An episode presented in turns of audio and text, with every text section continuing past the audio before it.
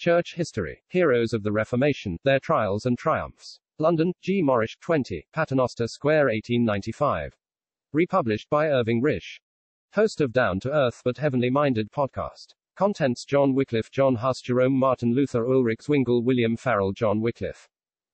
At the time of which I am about to write you, dear young friends, who are the children of many prayers, and who have been taught from your earliest infancy to list the sweet name of Jesus can have little or no idea of the spiritual darkness that hung over our land.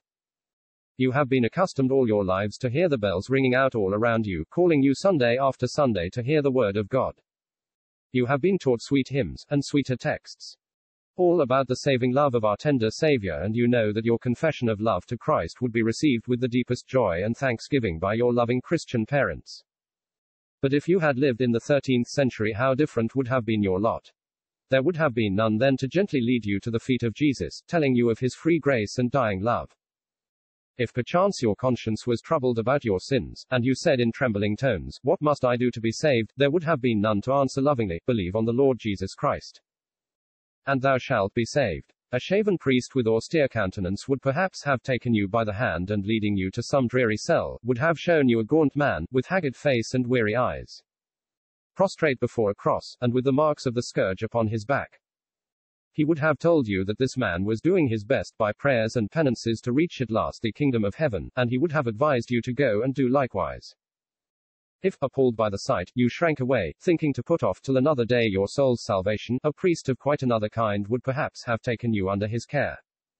And with a smile on his round red face would have told you of a far easier way to obtain the forgiveness of your sins he would have whispered to you that the church required money, and that by the payment of a certain sum he was able to forgive you all you had committed, or even would commit.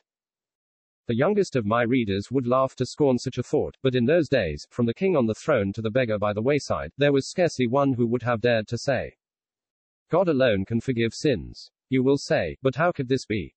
I will tell you, in all our fair land there was not a Bible written in a language that the people could understand, and so the sweet words of the Lord Jesus were unknown. Thus the people were kept in utter ignorance, under the power of priests and friars, many of them wicked men who kept the truth from the poor souls around them, that by so doing they might enrich themselves and add to their own power. How early had those who called themselves the followers of the Lord Jesus Christ forgotten his words? He, the gentle lowly one, had said, Ye are not of the world, even as I am not of the world.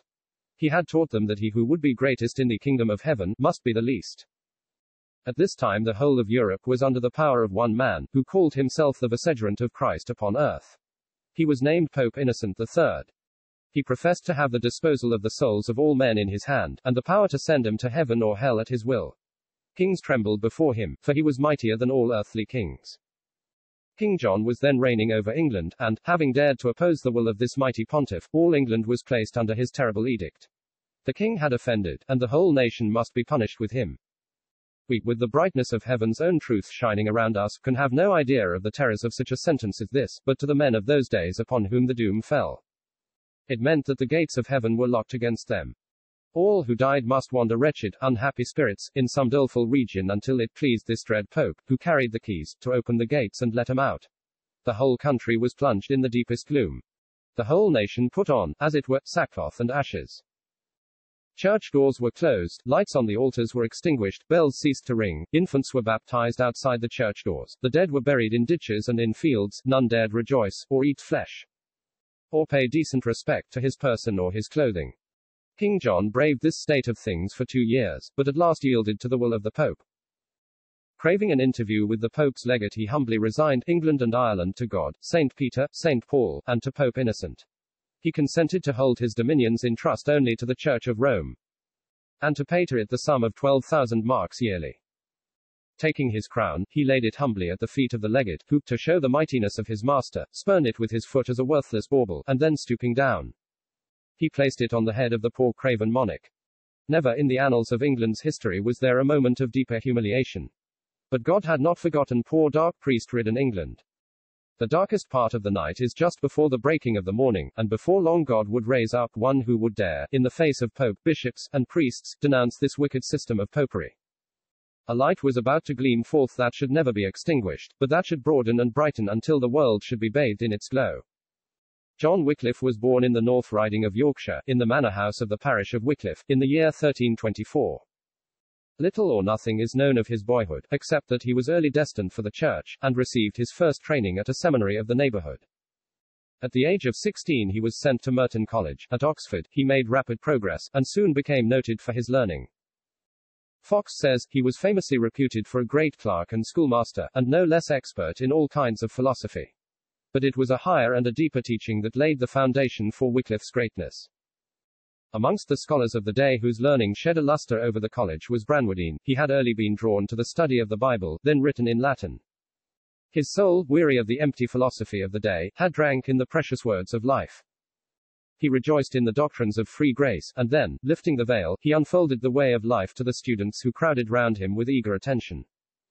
Wycliffe was one of these students, and as he listened to the great master day by day, telling out the sweet story so new and strange, a light began to dawn upon him.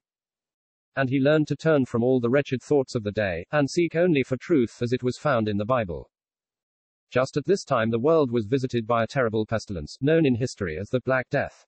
It is said that, appearing first in Asia, it took a westerly course, and swept on and on, carrying death and desolation everywhere. Even those who were on the ocean were not exempt from this awful disease. Ships were wafted to the ports silent and still, and all on board were found lying cold and lifeless. At last it reached England in one town only, as many as fifty in a day died. And were laid together in one deep pit. In London, Fox says, the vehement rage thereof was so great, and did increase so much, that from the 1st of February till the beginning of May, in a churchyard then newly made in Smithfield, about 200 corpses every day were buried. Besides those which in other churchyards of the city were laid also. This awful visitation sounded like the trumpet of the judgment day in the heart of Wycliffe. Again he went to his Bible, not now merely as a scholar, but as a poor lost sinner seeking salvation. The shadow of death was all around him, and in an agony of soul he went to God crying, What must I do to be saved? Standing on the brink of the pit. He says he felt how awful it was to go down into the eternal night and inhabit everlasting burnings. After much agony of soul peace came, and in the joy of his escape from an everlasting doom. He felt what a trifling matter the mere life of the body was, compared to the everlasting life he had received for his soul. This blessed assurance never left him, and clad in this armor Wycliffe went forth into the battle. If we consider the conspicuous place that Wycliffe occupied in the eyes of the world, it is remarkable how little is known of the merely personal incidents of his life. We know that he had a singularly sweet charm of manner, arising from a rare humility, and that he led a blameless life in an age of great wickedness. From his portrait that has been preserved, we can form some idea of his personal appearance. The broad calm brow bespeaks severity of character, the firm set, yet kindly mouth tells of firmness tempered with gentleness, and the keen dark eyes show great penetration. Altogether the picture is of a man of noble aspect and commanding mien, and quite agrees with all we know of the character of the great reformer. By this time Wycliffe had become Bachelor of Theology, and the privilege had been granted him of giving public lectures in Oxford on the books of Scripture. The deep research needed for a work like this was of the greatest use to him, and he was becoming unwittingly prepared for his great life work, that of reforming the Church. The strength of Wycliffe lay in his fearless submission to the Bible. Turning away from all other teachers, and from the dogmas of the thousand years that had gone before, he placed himself, like a little child, before the Word of God. And bowed to the voice of God speaking to him in its pages. And as he pored over those luminous pages, light began to dawn upon him, and he began to perceive what a darkness there was hanging, like a black pall, over England. And how his beloved country was groaning under a bondage worse than that of Egypt. At this time the country was infested with monks of different orders, black, white, and grey, emissaries of the Pope, who combined not only to blind the eyes of the people as to the truth of God, but to fleece them of the gold. The Pope, too, gave away all the richest livings, so called, to foreign priests, who subverted the laws of the kingdom and devoured its substance. Heavy taxes were extorted from the people without the consent of the king, and sometimes this very money was turned against them, being sent away to support the war that the French were carrying on with us. You will understand this when I tell you the Pope himself was a Frenchman. And all this was done in the name of religion, by those who professed to be the followers of the gentle lowly Jesus. What a horrible mockery must all this have appeared to Wycliffe, as he gazed at it in the light of Scripture. It must not be supposed that he saw the whole truth at once. It is God's way to lead on a step at a time, but if the first step be taken in faith, he will surely give light for another and another, until the whole path, at first so dark, and so surrounded with bewildering mists, becomes sun clear. So it was with Wycliffe, and as the fetters began to be unloosed from his own soul, and the scales to fall from his eyes, he longed to free his poor countrymen from the galling papal yoke. And now, with all the earnestness of his great soul, we find him by lectures and by writings doing his utmost to open the eyes of those around him. He taught the barons and commons of England that the Pope had no temporal power over the people, at the most he only had spiritual. The Apostle Peter said he'd never exacted money from any. Why does this man Peter only took free will offerings. What right, then, has Pope Urban to extort money from us, whether we will or not? His duty is to give spiritual counsel, not to fleece us of our gold. I find not in Scripture that God gave Peter temporal power over the kings of the earth, yet this man makes himself King of kings. Such were the doctrines that he taught everywhere. Until all England was becoming filled with them, and the halo that had encompassed the papal fabric during the Middle Ages began to wane, and men took courage to look into a system to which before they had blindly submitted.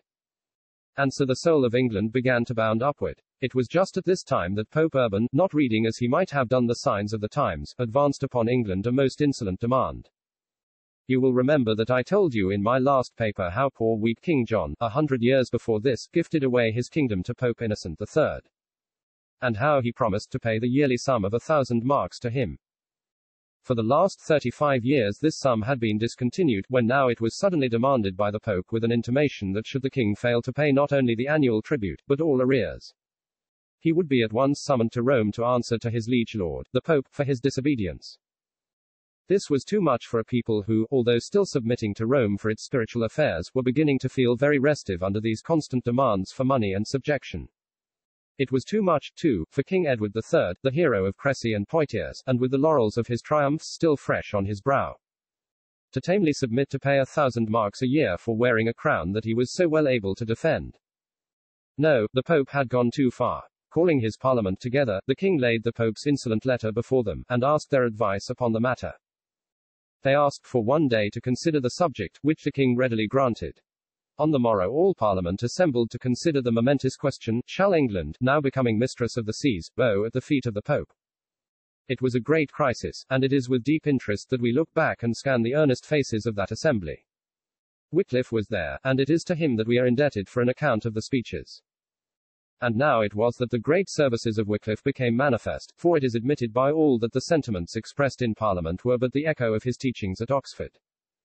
Without a dissentient voice, Parliament resolved to free England from the papal tyranny, and an answer, short and decisive, was sent to the Pope. It run thus, for as much as King John nor any other king could bring his realm and kingdom into such thraldom but by common consent of Parliament, the which was not given. Therefore that which he did was against his oath at his coronation, besides many other causes. If therefore, the Pope should attempt anything against the king by process or other matters indeed the king with all his force should resist the same. One man alone in the country stood up in defense of the Pope. A monk, whose name has not come down to us, boldly asserted that as the Pope was the vicar of Christ upon earth, he was the feudal superior of kings, and lords of their kingdoms. He maintained, therefore, that their obedience and tribute was his due, and further that King Edward had forfeited his throne by the non-payment of the tribute. Then singling out Wycliffe by name, he challenged him to deny what he had advanced, thus proving that he knew full well who was the leader in this controversy in spite of all the perils that made the task a hazardous one, for it was no light matter to defy the papacy, Wycliffe boldly took up the challenge. He did not at that time touch upon the spiritual power of the Pope, but contented himself by objecting to his temporal power. He pressed home the rights of men, the laws of England, and the precepts of Holy Writ. By all these he argued that the papacy had no claim upon them as a country. There cannot, said he, be two temporal sovereigns in one country. Either Edward is king or Urban. We make our choice, we accept Edward of England and refuse Urban of Rome. Perhaps in the whole of England's history there was not a moment of graver interest than this. The eyes of all Europe were watching with the deepest anxiety this conflict between England and the great power that was seeking to reduce the whole earth to vassalage. And the decision of England was hailed with joy by all nations as a great victory won in the cause of religious freedom. I have told you all this, dear children, because I want you to understand the means God used to free our country from these papal chains. And how he was opening the floodgates so that a river of truth might sweep over our land, bringing joy and gladness to the fainting souls who would stoop and drink. At this day you are enjoying benefits and blessings which resulted from this great triumph, and it must not be forgotten that although King Edward and his parliament were in the foreground, Wycliffe was the real champion for the truth. The next great battle that Wycliffe was called upon to wage was of quite a different kind. As he grew in the knowledge of the truth, we find that his merely political struggles gave place to battles for the truth of God. He began to perceive that the papal spiritual power was utterly contrary to the scriptures, and that if he would follow the one he must finally renounce the other. This decision was not come to without many sighs and groans. One great crying evil was now beginning to force itself upon his notice, and roused his righteous soul to anger. At this time England was swarming with monks and friars of different orders, known as the mendicant friars. Upon these men the Pope professed to have conferred the power of forgiving sins, and with such a hearty goodwill did they perform their office, that criminals of the deepest dye flocked to them for remission of their crimes. They sold to such indulgences, or pardons, the money for which they spent in erecting palatial buildings, and in sumptuous tables. The sum of all piety, said they, was to obey the Pope, pray to St. Francis, and to give alms to the friars. This unscriptural and corrupt system roused Wycliffe to intense opposition.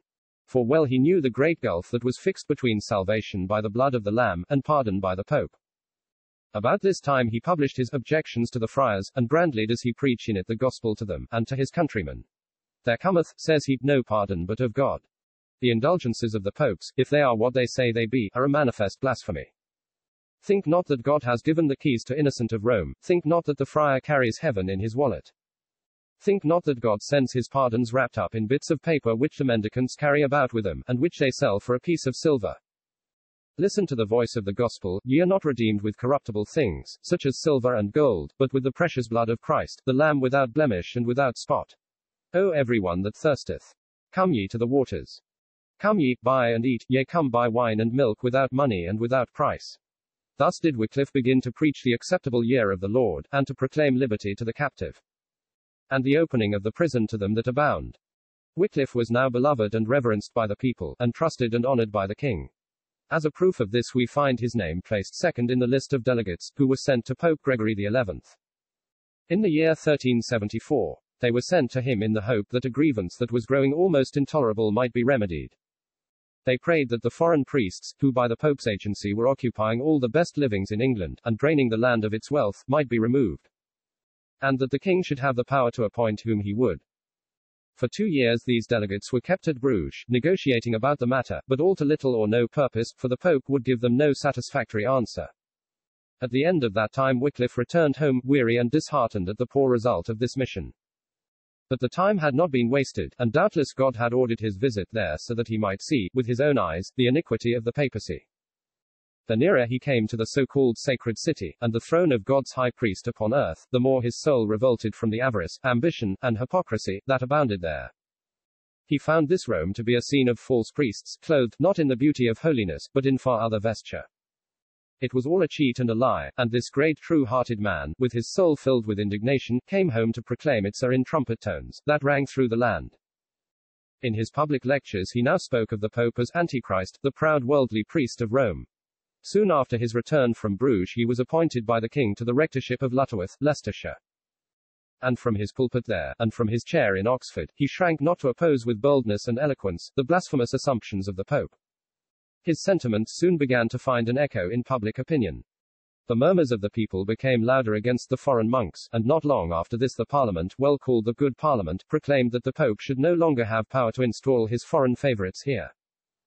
And that no papal collector or proctor should remain in England under pain of life and limb. Great was the rage of the Pope at this measure, and loudly did he storm, but all to no purpose. England remained firm, and so was won a more lasting victory and one nobler in its efforts than that of Cressy or Poitiers.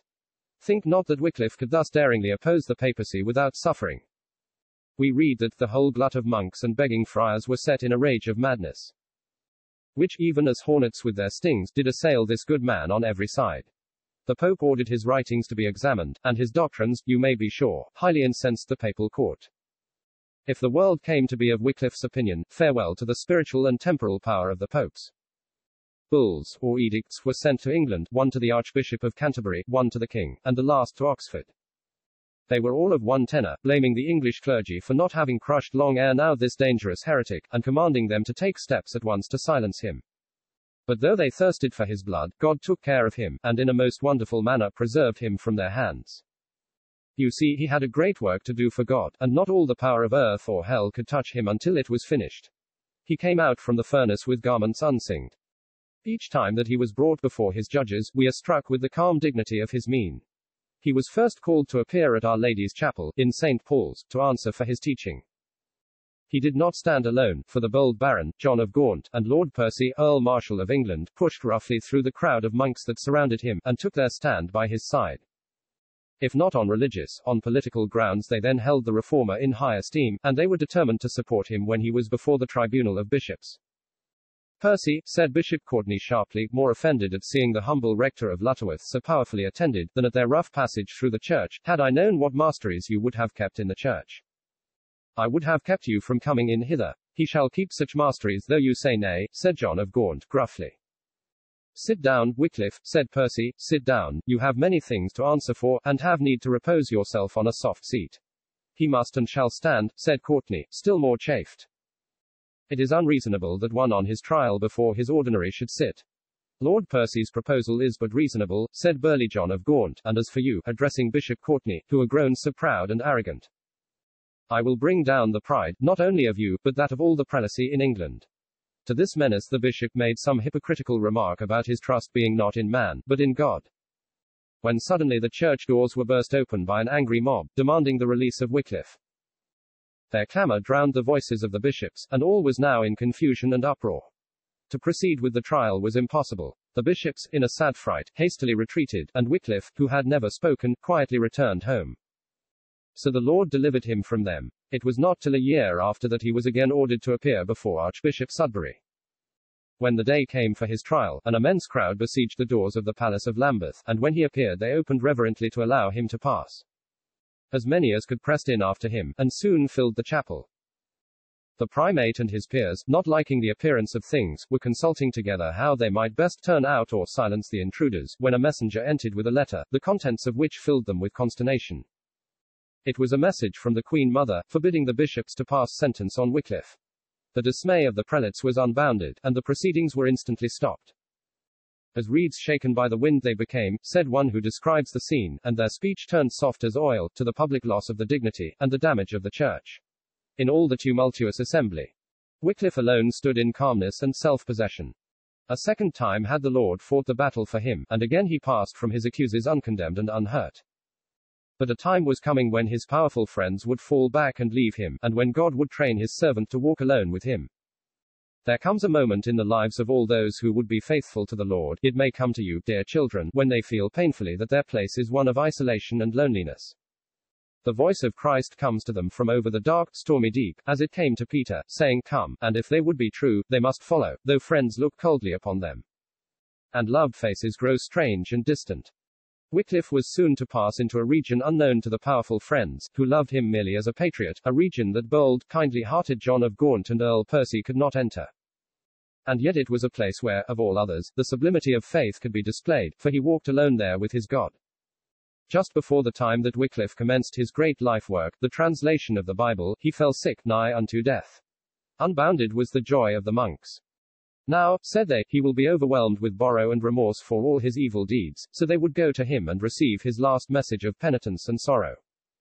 In a very short time his bedside was surrounded by shaven monks, exhorting him as one on the brink of the grave to make full confession and express his deep grief for all the injuries he had inflicted on their orders.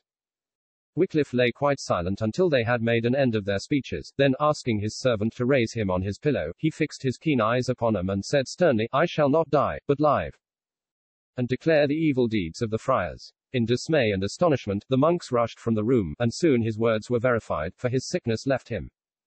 And he rose from his bed to commence his most glorious work, that of giving to the English people the Bible in their own tongue. It was to the ignorance of God's will that Wycliffe traced the evils that afflicted our kingdom. Pope Gregory, one of the greatest of Wycliffe's enemies, was just at this time stricken down by death, and the cardinals met together to elect another pope. As most of them were Frenchmen, the Roman people were fearful that they would again choose one of their own countrymen to fill the papal chair.